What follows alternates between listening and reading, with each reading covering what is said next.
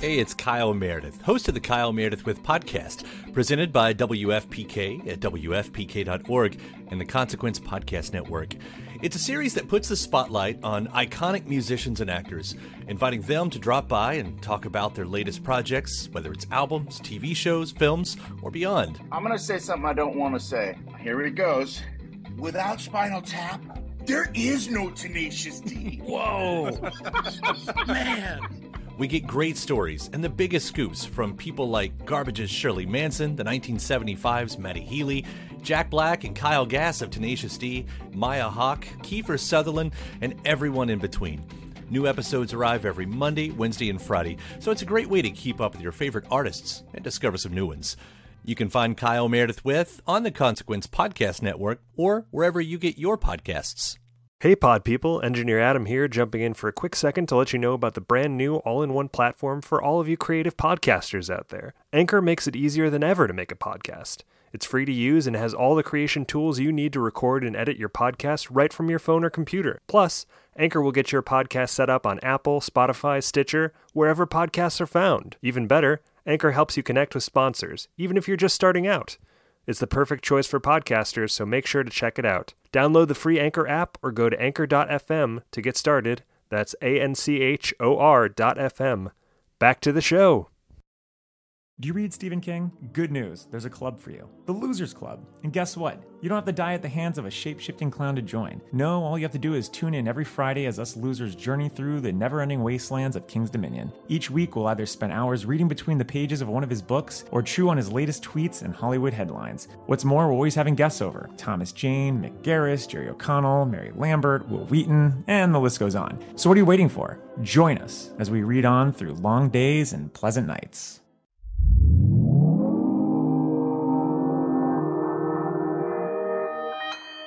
Consequence Podcast Network.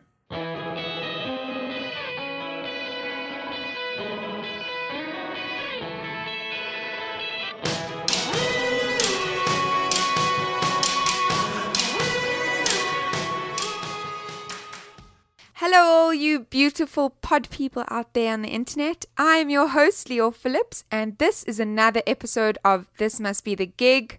Welcome back. If it's your first time, hello. This is your backstage pass to the world of live music, and I am so happy you are here. As you know, festival season is still in full swing and swanging about, and I'm busy in the middle of traveling around, and I just wanted to share this amazing conversation with the brilliant David Dave One of Chromeo.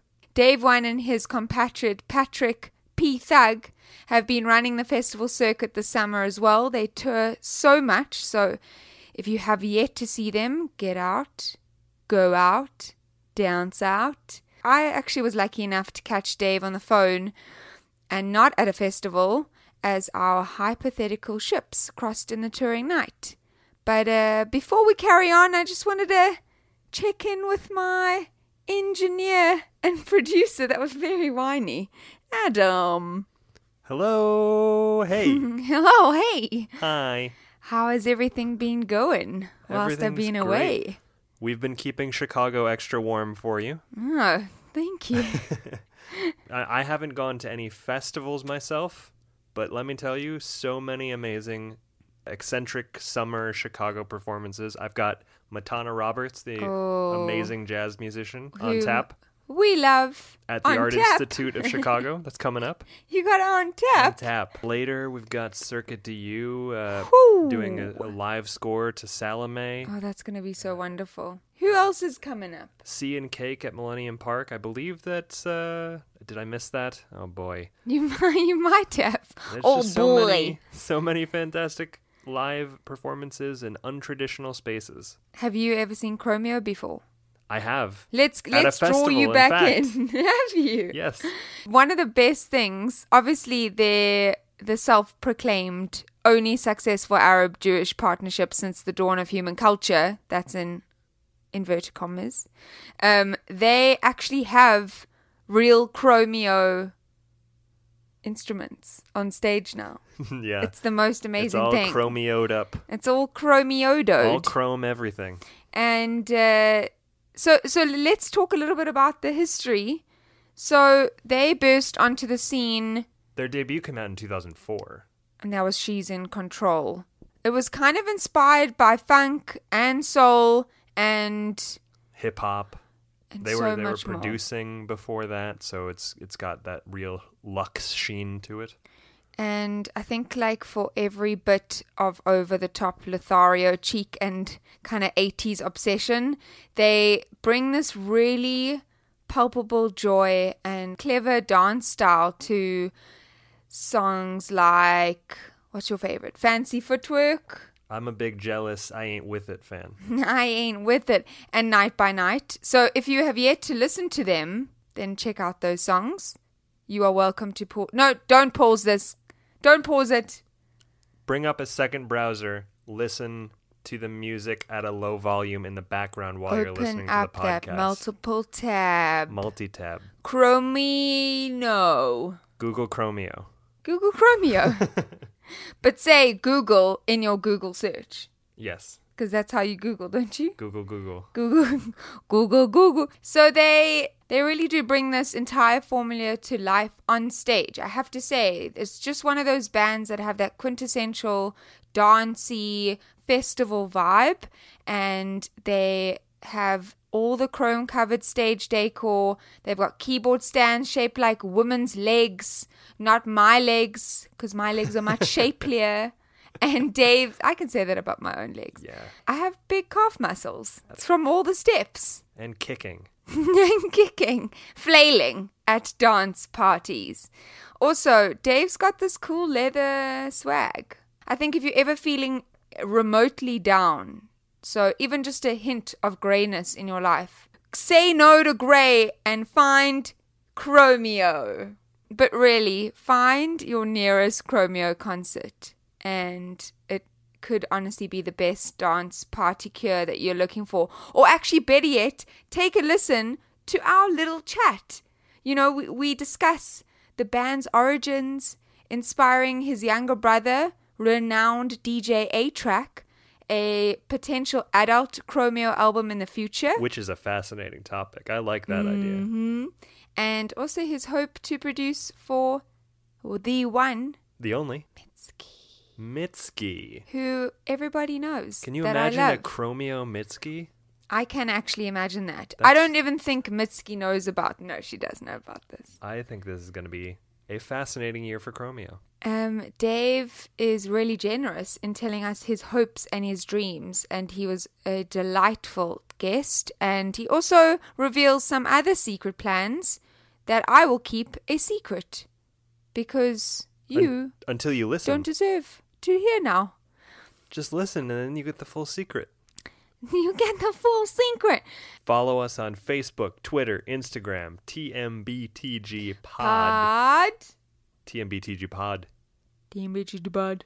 Rate, review on Stitcher, on Apple Podcasts. And to that one person who gave us a one star, guess what? I love you. If you want a shout out in a future episode, send us a message on Facebook, Twitter, Instagram. We're starting to collect some messages. We're going to start giving some shout outs at the beginning of shows. We've actually already had some incredible listeners of this nice little fine podcast reach out and send us their stories. So send them on down.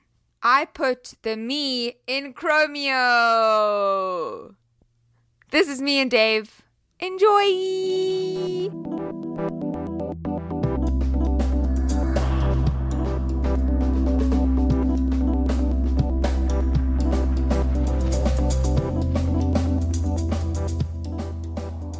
Are you Australian or, or Kiwi? I am neither. I'm the in between, so I'm from South Africa. Ah, I should have known. Very nice.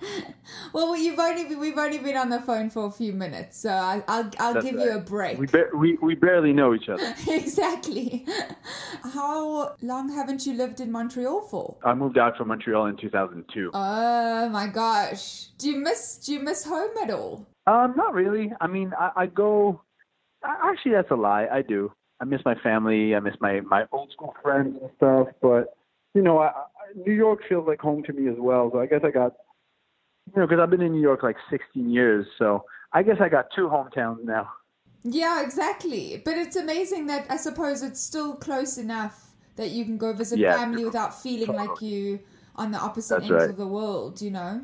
That's right. That's right. Yeah, I'm in Chicago now, so I'm very far from my family. It's far. Yep. It's it's, it's a ways away. Why did you decide to have the studio in California and not in New York? It's just so much. Well, first of all, it's so much cheaper, and there's so much more space. There's like mm-hmm. so much more space, and there's so much more opportunities to like work with other people. Because like you know, on Head Over Heels, our whole idea with Head Over Heels was to make a collaborative album. You know, in California, it was just really easy to do that, and it's it's the kind of space that we could never find in New York. I think I think ideally what we'll have is like we'd like to have like a little writing room in New York, just like a very, very, very rudimentary setup in New York City where we could just write with like two or three keyboards and then the whole studio's in LA. And we've got a bunch of projects coming out of that studio, so it's good to have like a real home base. Yeah, you have projects on top of just releasing the album. What do you? What else are you working on? We're working on this web series.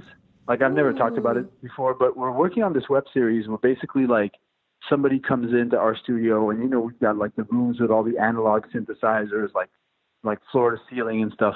And somebody comes in like another musician and we just basically like it's almost like a cooking show but for music. Like we just jam oh. and make and produce a song together Oh you know? But it could be like it could be anybody from like you know it could be an EDM producer it could be like a funk guitar player it could be a vocalist or whatever.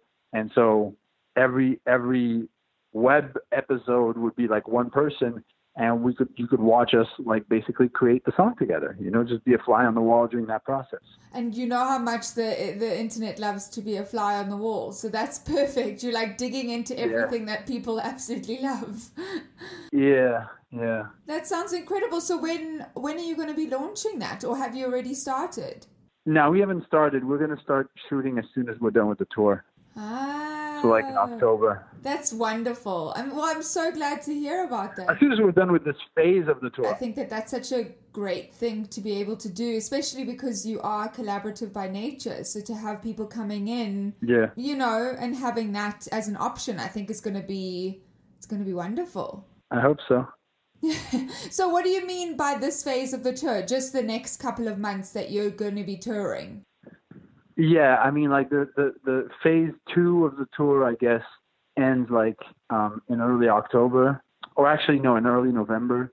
But like then we're probably gonna have phase three next year and stuff. So, you know, we just keep adding. We tour a lot, obviously. Yes, I've actually I was looking the other day at your at Setlist FM, which is obviously not the most accurate, but it kind of gives us, you know, me a little bit of a hint of where you've been touring all these years. And there there's a show at least once a year since 2004, if that's correct. But I'm sure you were touring, or at least play you were playing in bands before 2004. Maybe, but like we've been as Chromeo, we've been touring since about 2005, 2006 or something. You know, and and I guess you know the touring started getting. I mean, the tour keeps touring keeps getting heavier and heavier, or more and more involved and stuff. So, yeah, I mean, we're just we're we're a touring band. You know, it's a big part of our business. Yeah. Do you still? I mean, well, let's go back to the beginning. Do you remember that first tour in 2005 or 2006, as you said? Do you remember that first show that you ever did together? Definitely. I mean, I remember all the first shows P and I did. The first show we ever played together was in Montreal. Um, the second show we ever played was in New York. In the early days, you know, obviously, like we would just pack up his his Toyota Rav Four and, and and drive wherever. love that car. The first tour, the first tour we were actually on was, I want to say it was 2004. Could have been 2000. Yeah, 2004 maybe. The first tour we were actually on was opening for an indie band called the Unicorns, and we were second out of three. And the first out of three was Arcade Fire. Actually, Oh, wow.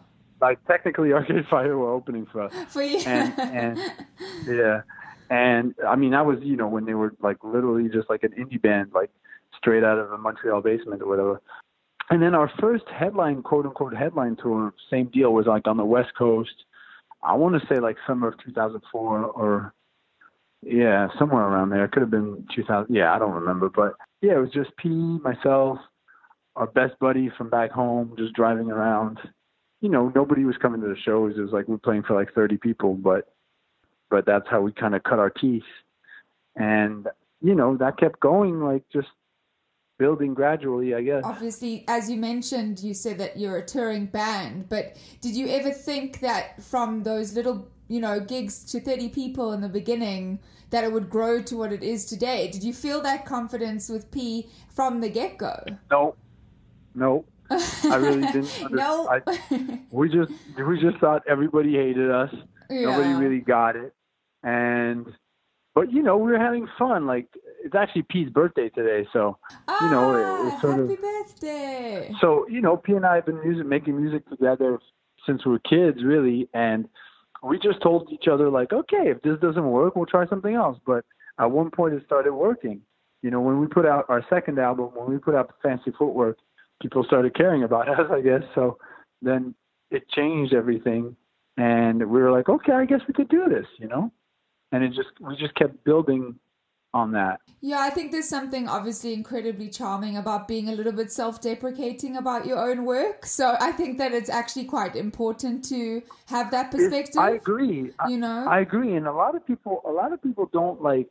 Somehow, sometimes that gets lost with Chromeo because, like, I guess because we're, you know, we're we're two dudes, and like, you know, maybe on stage we exude some sort of confidence or whatever, but like in reality, we're extremely humble. Like, you know, we never we never won a Grammy. We never got nominated for a Grammy. We never, you know, like we've never really you know, we've never, we only had one song on the radio really in, in North America. Like, we don't have crazy accomplishments under our belt yet, aside from like a really solid touring career and, and a devoted fan base that has allowed us to be where we are now. So, in reality, like, we're really humble guys. And by, by nature, the music we make is so indebted to the music of our idols that, you know, we view what we do as like kind of just a vehicle to spread the funk. Like the funk, funk music and soul music and disco music has existed way before us, and and we're just like one of the many vehicles that people can listen to to enjoy that music. That music is bigger than us, you know. So self-deprecating is one way to put it, of course, but just in general, like humble and grateful, grateful. Yeah, I think that's important. But as you mentioned, you know, there's accolades that other bands accrue. You know, they they bring that in to a lot of their work that they do. They wear it like a badge. But the bands Yeah. that, as you said, that people are loyal to, Yeah. you know, listeners don't need that. Listeners don't need to know. Yeah, oh, I mean, like, like- I'm not going to listen to a band just because they won a Grammy. If anything, I'll probably maybe steer clear. It's like that Oscar, you know, the Oscar thing. It's like Oscar movies are usually not the ones that people will go Yeah. back to over and over and over again. Yeah. So it's a strange, but do you feel like people have kind of seen you in a different light over the last few years, and how has that really changed? honestly, honestly, I still feel like in some cases, I mean, the th- here's the thing. Like, I'm going to be honest with you. Yes, I like honesty. I don't think we make it easy for people. I don't think we make it easy for people. what to because- like you? Not to like us. Okay, No, a lot of people like us. I don't think we make it easy for people to really understand What you're doing? what the band is about sometimes because our music thrives off of ambiguity. Mm. And that's been the case since we started Chromeo. Like when we started Chromeo, people were like, wait a minute, are they serious? Are they joking? Is this tongue in cheek? Or like, do those guys really love the 80s? And like, what's up with the legs, the women's legs? Like, Yeah. is it like, is it like an homage to women or is it like weirdly borderline sexist? Are they objectifying or mm. are they the object? Like, blah, blah, blah, blah, blah. And we play into that, you know, like a Jew and an Arab, is that really what they look like? Like we dress, you know, the way we dress is actually the way we dress in real life, but it's still crazy. Like if I mm. saw me and P on the street, I'd be like, oh my God, what do, like those guys look like, like a cartoon, you know? Mm, So mm. we, we play into that. And we've always loved bands that play on that kind of ambiguity and that humor. And so obviously, you know, when you have that, it's it's not like you're not going to be taken the same way as Leonard Cohen or Right. Kate Bush Right. or or Bon Iver. You know what I'm saying? Or or yeah, no, I or or, you. or you see what I'm saying? Like, because obviously there's such a there's such there is a humor component to what we do. There is a self-aware component to what we do. It's more like the bands that we always idolized are bands like the Beastie Boys, uh, ZZ Top, um, Kiss. You know, bands that that play into a character. There's a theatrics And so- there. Yeah. Yeah, exactly, and that's what we love. It, it, it we enjoy that because to us there's a performance built into it, you know. So I think that's an important point. yeah, so we don't make it easy for people, and so in a lot of cases it's like, you know, our music can be enjoyed in a in a very kind of immediate, visceral sense. Our music can be intellectualized, but our music also can be written written off as just some goofy shit. And that's the price that we're prepared to pay to do something for us that's like challenging. And for us, the challenging thing is like, how do we pull this off? Yeah, especially in this day and age, I suppose, where genres are, of course, crossing over, melting with one another. It's difficult to stay Yeah, authentic to what you know you enjoy playing. But also, like, we give ourselves challenges, you know, we give ourselves challenges. Like, with every album, it's kind of like a different adventure. And we're already working on some stuff that we're going to release next year. And that's going to be in a different vibe altogether than Head Over Heels, yeah. you know? So, so like, for us, it's just like, we're just evolving and kind of giving ourselves new challenges as we go along. What do you feel like are the biggest challenges that you've gone through most recently? Like, especially since the, you know, you came out with the album just a month or two ago, a month ago now. Yeah. Yeah. So, what do you Yeah. feel like are the challenges that you, as an artist, you've been doing this for a substantial amount of time now? So, what do you feel like you've been going yeah, through? but it's like, how do you how do you make funk like? When we started this kind of music, when we started making this music, we were the only ones almost making this kind of music. So it wasn't hard because it was like nobody else. It was wide open, you know. But like, like now, you know, you've got a lot of people that reference the same sources of inspirations that we reference, and it's like Bruno Mars is really good. you know what I'm saying? Mm-hmm. Yeah. He's really good. And he makes good funk music. Like his last album has a large funk influence and it's great. He's great. And then on the other hand, um, Thundercat is really oh my good. God, Thundercat He's is amazing. incredible. Yeah. Not not as incredible as Chromeo. Just kidding. Um, I'm just playing with you. But he's he's phenomenal. You know what I'm saying? He's amazing. And he also makes. I mean, it's more. I would put his music more in like a jazz realm, but still, it's like jazz funk or whatever. So it's like, how do we stay unique and how do we stay true to ourselves and how do we carve out a space that is specific to what we do when you have other tremendous artists out there that also make funk music, that also make kind of disco influenced music, you know? So that's a challenge. And then another challenge is like, you know, we look at our last albums and then we'll say, all right, what can we do differently now? Like it, you know, this was album number five. Like it was like, okay, well, what can we do different and hopefully better than album number four? And so on album number five, we're like, okay, well, we've never collaborated really. We've never done like a collaborative album.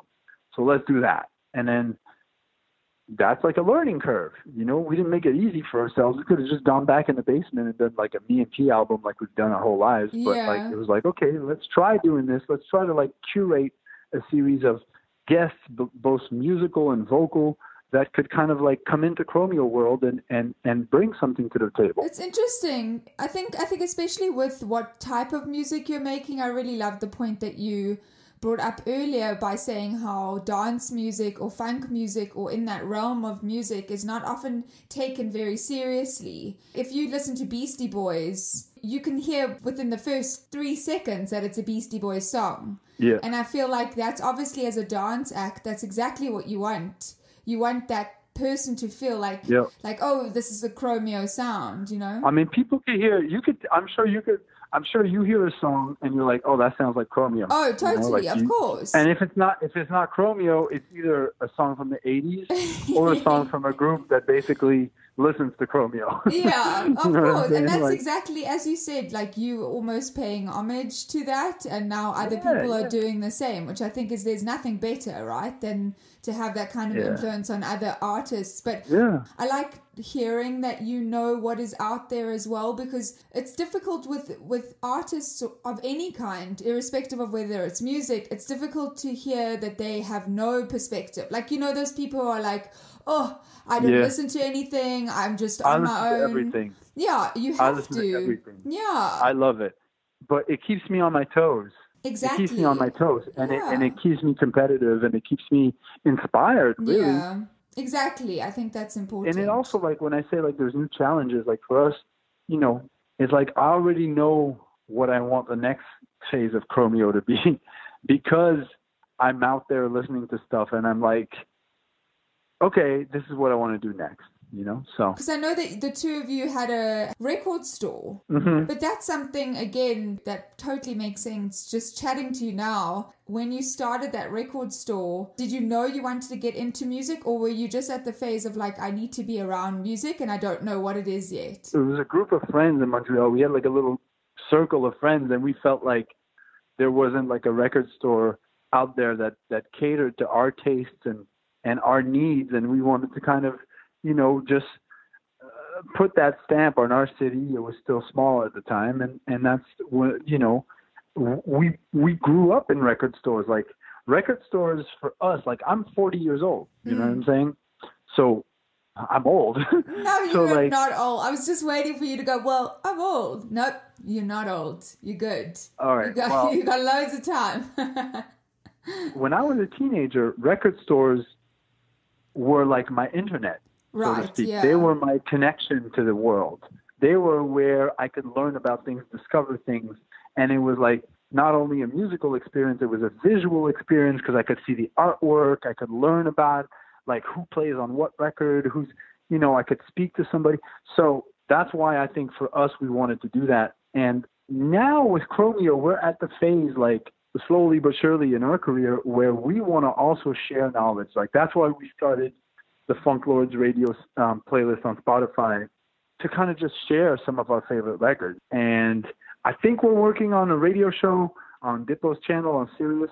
So like there's all these other things and like the, the, the web series I was telling you about and also like we're going to be producing for other artists also like in the fall and next year. So we're in a way we're in a place now where like we're like all right how can we be generous towards our fans or towards like another generation of musical fans in the way that we felt like our elders were generous towards us you know No, I hear you. And especially having that experience when you're younger, it just feels so authentic that you just went into that industry. You know, it just makes so much sense. Yeah. And looking back now, what's great about you being around for so long is that you can look back now and it's five records, but you have done so much in between. As you said, you've toured the world and there's so much in between and meeting people on the way. but in a weird way we still feel we still feel like we have so much to accomplish still. I'm that's that's what's weird about us is like we really still have the same hunger as we did when we first started.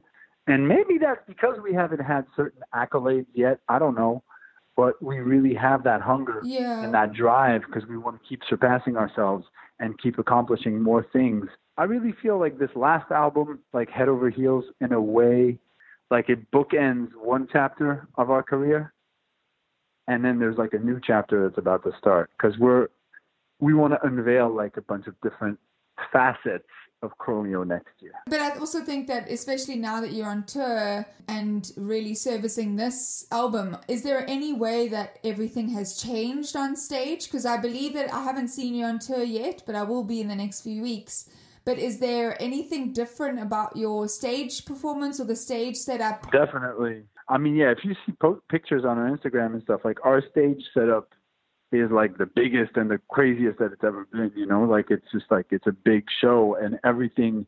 It's basically Head Over Heels is like a continuation on stage it's like a continuation of the language that we started on White Women on the previous album, where everything on stage is chrome and we have like kind of like this very elaborate stage design that's got like chrome reflections everywhere and like a whole light show built into it and all our instruments are chrome as well Oh wow. so That's pretty cool. you'll see it I know, I can't wait to see. But w- was there any convincing on your end in terms of like to your manager, to your team, to the record label? Was there anything that you had to convince them to to help you out with? Because this sounds quite elaborate. Sounds nobody sounds helped big. us out we had to we, we had to convince the bank to give us a loan so that we could build Oh my thing. gosh! Really? Yeah. Wow. Well, you did some good convincing. I can tell you that. Yeah, we. I mean, we. You know, it's an investment, and and we Of did that. But then again, I think like, you know, in the future there could be like an entirely different configuration for us. You know, Yeah. so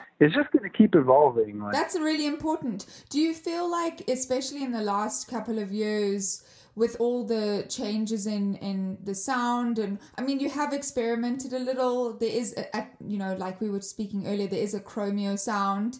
But do you feel like that is when you were younger, thinking about making music? Was that where you thought you would be to continuously change and shift and and push yourself? hmm.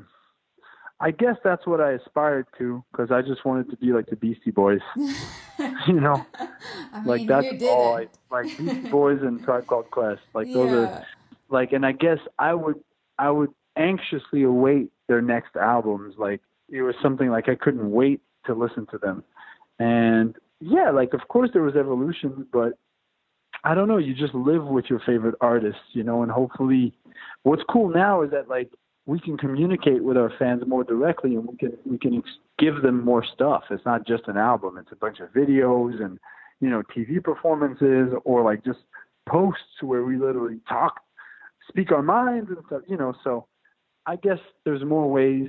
Who knows? I don't know. I mean, I just want to keep putting out more music. Yeah, no, I, I hear that and I love that fire and I love that passion. Did you see the Beastie Boys?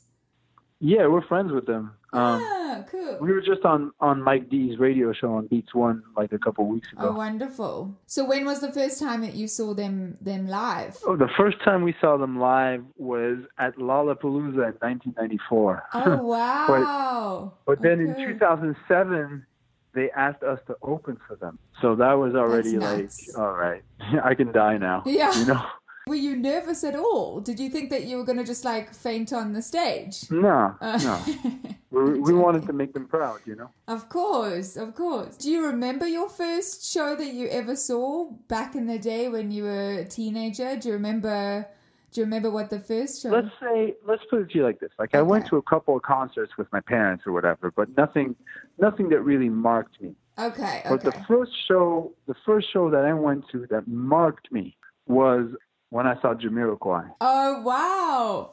I love Jamiroquai. 26 years ago, I saw Jamiroquai in Montreal, and I was with Pete. Oh, and I think that really like it changed my life because it was the first time that I danced. You know, yeah. like I, I didn't even know what because I, I wasn't really like, you know, I grew up listening to rock music and then like the hip hop music or whatever. But then like when I got into funk, I didn't know what dancing was. Like I, I always thought dancing was corny. Like I didn't really know what dancing was. And when I saw Jamiroquai, I couldn't help myself, and I looked crazy. Like people were laughing at me. My, all my friends were clowning me and stuff, but I couldn't help myself. And I, I, I that's when I saw like the power that that, kind kind of music can have. Especially because he's just come back now. If you would have said that a few years ago, people would have been like, "Who's Jamiroquai?" But for me, he was huge. Nah, Jamiroquai's been. Uh, we've been talking about Jamiroquai. We've been Yeah. talking about Jamiroquai. Jamiroquai's been. That's our dude. Like, our our we wanna like we'd love to work with him. Like, he's our hero. This is your public announcement. If Jamiroquai Yep. hears this, Yeah. Yep. Dave wants to work with you. That's really wonderful to say that. Like, so, I think some people underestimate dance music in that sense, and and how people when they're younger they think, oh well, just because I like hip hop or just because I like rock music, I can't get into anything else. And there is a special that special moment where you just release, which I'm sure is what you see your fans doing at your own shows. there's that moment where you just let everything fall. Yeah, and it's so crazy because a lot of our fans, like a lot of our die-hard fans, they're not even necessarily electronic music fans. Like, Right. like they like metal, they like they like rock music. I don't know what the hell they like, but like, I just am so honored that our music has a place in their lives. You know what I'm saying? And it really doesn't matter what else you're into. Like I don't, you know, Chromeo, like we're we're everything at once. Like we're an electronic music band, we're a funk band, we're still kind of an indie band in spirit because we came up with the indie scene. You know what I mean? Like we're a Montreal band, but we're also a New York band. We're a live band, but we're also an electronic band, and we also DJ. you know what I'm saying? Like we can fit in anywhere. So anywhere that they'll have us, we'll take the opportunity and go. You know? Do you feel like there is a show, like just speaking about the Jamiroquai show and how you just kind of let loose and went Yeah. nuts? Do you feel like there's something of a maybe a show that you played, UMP played? Maybe was there something that you Yeah, felt yeah, like, oh my god, this is what they're feeling? You know what I Yes, felt? yes, yeah. I think like I think there's a couple of shows that we played that were generational moments, but I never knew that until now. Five years later, when people come back up to me and were like, "Yo, I saw you at such and such," Yeah. and that shit, you know, was incredible. Like when we played the Madison Square Garden with Justice, Oh my or like the god. Theater, or whatever that was called. Like it was Chromeo and Justice That's and DJ nuts. Mehdi in 2007 in New York. Wow. And that was a moment. You know, that was a moment. But actually, man, I don't know. Like, there's so many of those. Like, you know, when we did Coachella main stage in 2014, that was a moment. But then when we played Coachella in 2011, that was also a moment because people still talk to me about those shows. It, it's just a bunch of them where like I, they come back and people bring them up to me again. So I'm like, oh man, I guess that for some people this really meant something. I mean, I hope we can keep having those, you know. oh my gosh, of course. But that's what we also got to stay fresh. Like I can't, we can never rest on our laurels and, No. and feel like we've accomplished everything because we still, even though like we're five albums in, like to me, like we just have so much You more so things much we to offer. do, which I love, Yeah. especially because you can appeal to you know the younger generation now. But as you said, people there's diehard fans that knew you from the moment you started, which I think is incredible that you can bring them along for you know it's over a decade now. But I want to, I want to bridge a gap. Like I want to bridge a gap because I listen to like younger like indie artists, and I love them. I'm a fan of them. So I reached out and I was like, all right, can I, let's work. Like we'll give you guys songs. Who are the indie artists that you that you thinking Like you know about? Mitski? Oh my god, do I know Mitski? I love her. Yes. Okay, so for instance, like I've been following her forever, but like the last song she put out is like almost like it's got a disco feel to it, mm. you know? Right. Okay. So I was like, I hit her up and I was like, yo, let's do some sessions. Like, and it's not a money thing. Like, I'm I'm not gonna charge Mitski for a song. no, I'm just gonna give her songs. Like, I just I don't care. I just want to give them to her. I I have it's like that's not a it's not a check for me. It's literally I love her music, and I would be stoked if she if I could produce a song for her. And you know, uh, she wrote back. She was like, "Are you serious?" I was like, "Yeah, come let's book some time." So you know, someone like that, like, and that's unexpected. People don't think we would do that, but we will, and we want to. You know.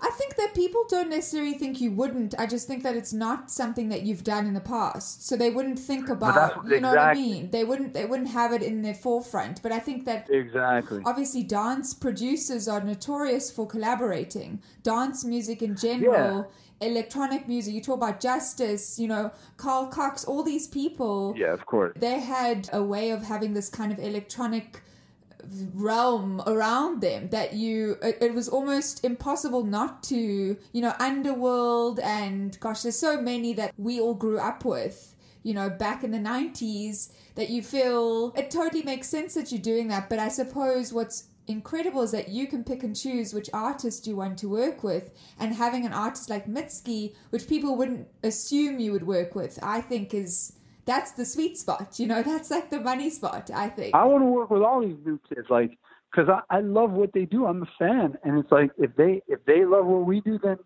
again, there's no. even better It's a pure gesture on our part to say that we appreciate what they do, and like, we want to if we can contribute anything to what they're doing great like you know what i mean that's me listening to music all day like Yeah. every time i hear something then i'm like i tell my management yo hit hit the people up i want to i want to do a session with them So where's this time of exploration for you? When is the time where you find yourself uh, being able to listen to a lot of music? Is it on tour on the road, or is it actually just the times between? anytime i'm in bed anytime i lay Yeah. in bed so Yeah. like when i get to my hotel room until before sound check or when i get to my hotel room after a show anytime i lie down then i get into my music And that moment where you're walking on stage and you've been like sitting in your hotel room waiting the whole day, you've been at sound check, you you know, you're waiting for the gig to start and then you get onto stage. How is that moment where you see everybody waiting for you, you know, and you're just about to begin? You know, honestly, it's just like focus. Like, cause you're like, okay, let's make sure nothing goes wrong. Let let's make sure, cause you know, our set, like, there's a lot of moving parts. Like, there's so many lights, so many keyboards on stage, so many things that could go wrong. You know, two laptops. Like, you just want to make sure everything goes right, and you can give them the best show. That's it. That's all I think about. Has something gone horrendously wrong? Thank God it's never been horrendous. Thank God it's Okay. never been horrendous. But like, yeah, we've had like I remember one time we were playing outdoors and we got rained on so bad, like everything Oh, broke and we had to stop the show. You know, like we've had some, but it's never been. I don't remember. There must have been a few where there was a bunch of technical problems, but But you have a good team. Do you work with the same team? Have you always worked with the same? No, no. Unfortunately, unfortunately, the what we call the crew, which is like the personnel that travels with us, they sort of rotate all the time because they got lives too, and they they're not going to wait around for four years until Chromeo comes calling again. So, now they, I mean, we're building what our team is going to be for the next couple of years, but now they rotate. I mean, we've got people that we've kept, but Yes. you know, they they also have their own things. So. Absolutely. Do you feel like you and P have like done the same thing, like had some sort of pre-show? I don't want to say ritual as such. Is there anything that the two of you do before you go on stage, or even maybe after the show is finished? we just know our roles, you know, like P's gonna go and check up on the stage, make sure he oversees the technical aspect. I'll figure out what the set list is. You know, we just talk to the crew, make sure everybody's ready in their positions. And then P and I kind of like, you know, discuss a little bit what the vibe is tonight. All right, what are we thinking? Cool. What are you wearing? All right, this is what I'm wearing. Okay, this is what we're wearing. Cool. Let's do that. And then let's go. Yeah, so it's kind of like clockwork with the two of you. Because that's an amazing partnership. I think also, other than perhaps people underestimating you, I also think that people don't realize how having that team for so many years is so valuable to the music you make, to the art you make. You know, I think that that's really important to call out. Yeah, yeah, and we do have like a there is like a team around us. Like, you know, my younger brother A-Trak is like a mm-hmm. huge part of Chromeo. We have the same art director for ten years. Her name is Charlotte, and she's been working on our like with us on our image and our art direction for so long. You know, obviously managers and stuff. So you know, of course, there's like an extended family. How's it working with your brother? I didn't even think to ask. I've just like known this information in the back of my head. How is that? People don't even realize how much we work with each other. Yeah, Like, I don't think they do. Yeah, like he executive produced um, Head Over Heels, and I co like he's putting out a single this week, and I co-produced it and I did the art direction for it. You know, like it's just I don't know, it's really symbiotic. We do everything together, him and I. So Is he younger or older? he's younger. But was he always interested in music, or did he kind of see what you were doing and it, it you know, jolted something within him? Well, no, I I made him start DJing. I'm the one who made him Ah. start DJing, but then he became A-Trak and I was still just in school and stuff. And like you know I I decided to do music full time later. He was already well you know well established and stuff.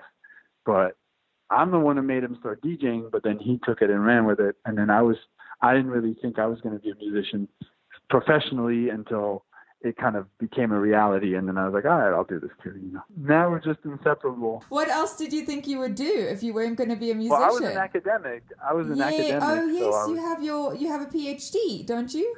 Yeah, I mean, well, not not quite, but You I was teach. working on my PhD and I was teaching, so oh wow. you know, I was so I had a whole other life, so to speak. Is that life non-existent now, or do you teach as well? No, it's non-existent now, or it's dormant. Maybe I'll I'll get back to it somehow, but right now it's dormant. What is music fill that you know maybe academics might not necessarily do for you? I've always done music, and I've always been into music, so I don't even know what life is without music. But I think that like with Chromeo now, I'm able to do like the stuff we were talking about before, like, and even when it comes to like videos or art direction or any kind of like you know, mentoring and, you know, even on, on social media when we speak up about issues that we're passionate about, I think that, you know, music for me is just a platform thanks to which I can I can thrive and explore all kinds of other interests whether they be design or art direction or video directing, visuals, photography, styling, you name it. And I suppose touring is an extension of that. So the fact that you have toured so much, I can imagine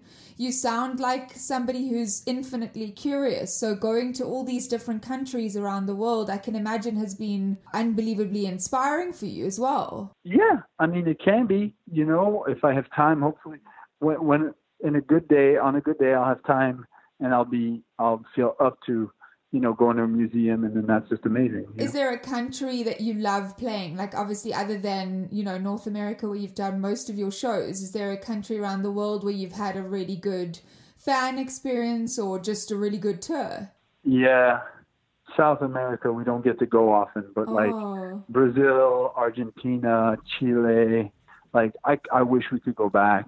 And Mexico, even though you know Mexico closer to home is all, always amazing for us, but like when we played in South America, when we did our first and like only South American tour like six years ago, it's like an experience I still cherish. So I hope we get to go back. I think especially because they're also very vocal fans from South America, totally. uh, and I totally from being from the southern hemisphere, I totally I that resonates yeah. so much. I think it's because yeah. not a lot of bands, you, know, not a lot of bands tend to travel to you know South Africa, South America. They, yeah. it's difficult because it's expensive and the logistics are hard, and you, you, you know there's language Crazy. barriers.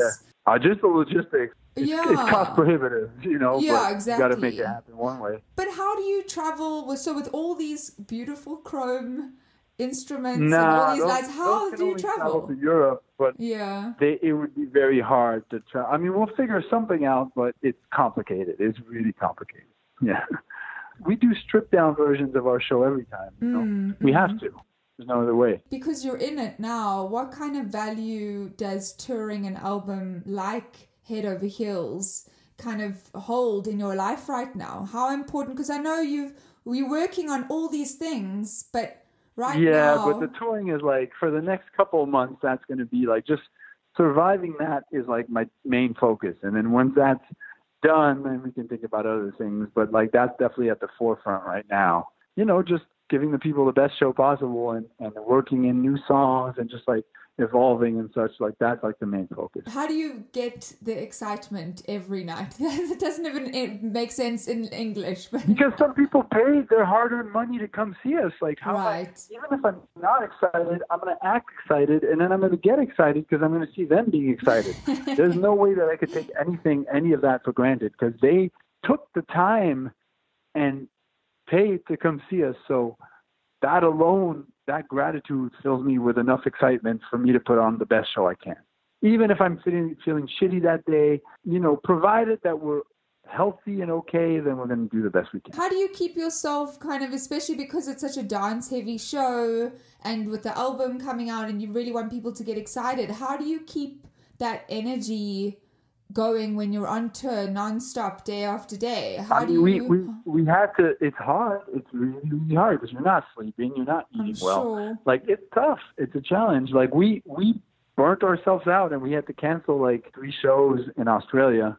And we told the fans, like, look, like we need to rest. We haven't rested for like six months. Like we need to take two weeks and chill. Please understand. Like it was only three shows. We we don't do this often, but we need to show instead of taking one week going to Australia and coming right back and doing more shows. It's going to damage us in the long term. So, and everybody was understanding of it, you know. But uh, how hard was it to make that decision? Was it somebody very else hard, that said to you, hard, "Listen, very, very... Dave, you need a chill," or was it you, like the yeah, gut my feeling? management, management, management, management. It was extremely high. But what were you feeling? Were you just burnt out, or were you feeling slightly down? Like how how was it affecting you? Yeah, we're just not we're not feeling great, and it was it was beginning to worry them. So they were it's like, okay. difficult. It's hard to navigate, especially from our side of things. And I say our as in, even though I am a music critic and music journalist, I'm still an I'm still a listener and fan above anything.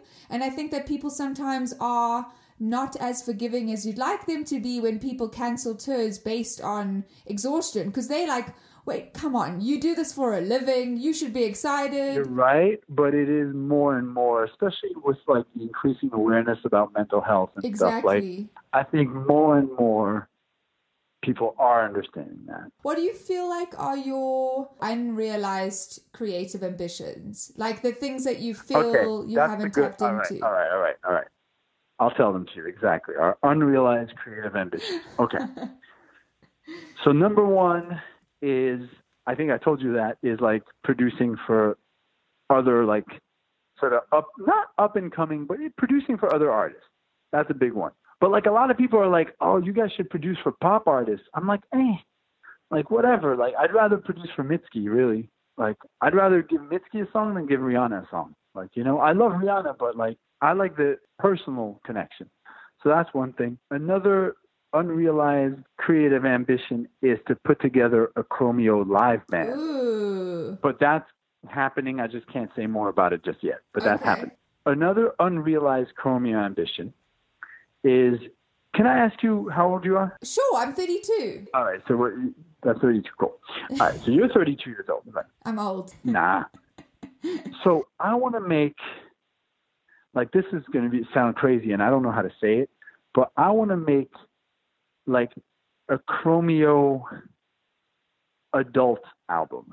So by this, I don't mean I don't mean adult contemporary. I don't mean it still has to have some of the quirks and some of the humor that we're known for because that's part of what we do. But I want to make a, an album, a Chromeo album that you, at 32 years old, when you have all your girlfriends or your group of friends over for dinner, you could just put on, and it it's not it's a dance part, or it's dancey, but it can also just be like enjoyed in a more mature, sexy, sophisticated way. we have songs okay. like that. We have songs like that. But I want to make like a whole album that's that vibe. And that's not boring and that doesn't lose our sense of humor. Yeah. Now yeah, That's you have it. amazing. I, I think also just to be to make sure that there's a differentiation between what you put out there. So like having the dancey Totally. stuff reserved for a big Coachella, Lollapalooza, you know, experience, and then making sure that you have that listener at home kind of into it as well. I think that that's important. Yeah, You well, I'm you, now you know excited. everything.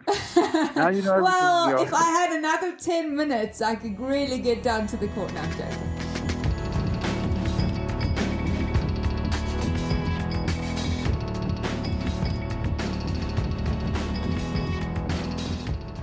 This Must Be the Gig is produced by Adam Kivel, and we'd like to thank Billy Yost and the Kickback for our theme song, Rube, and buy their music at thekickbackband.com.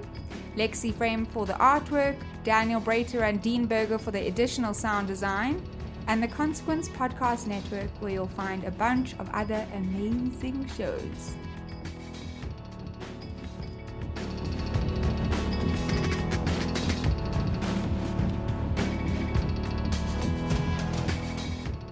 Hey!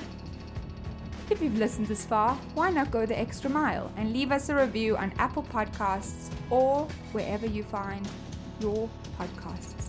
Your comments provide valuable feedback for us and it helps other people find us too. For information on new episodes, be sure to follow us on Facebook, Twitter, or Instagram at TMBTGPod and generally just irritate everyone you know about the show.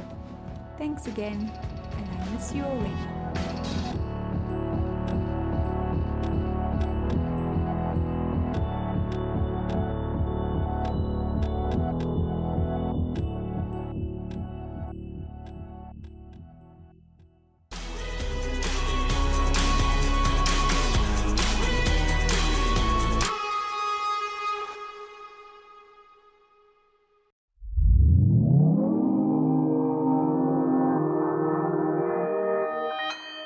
Consequence Podcast Network.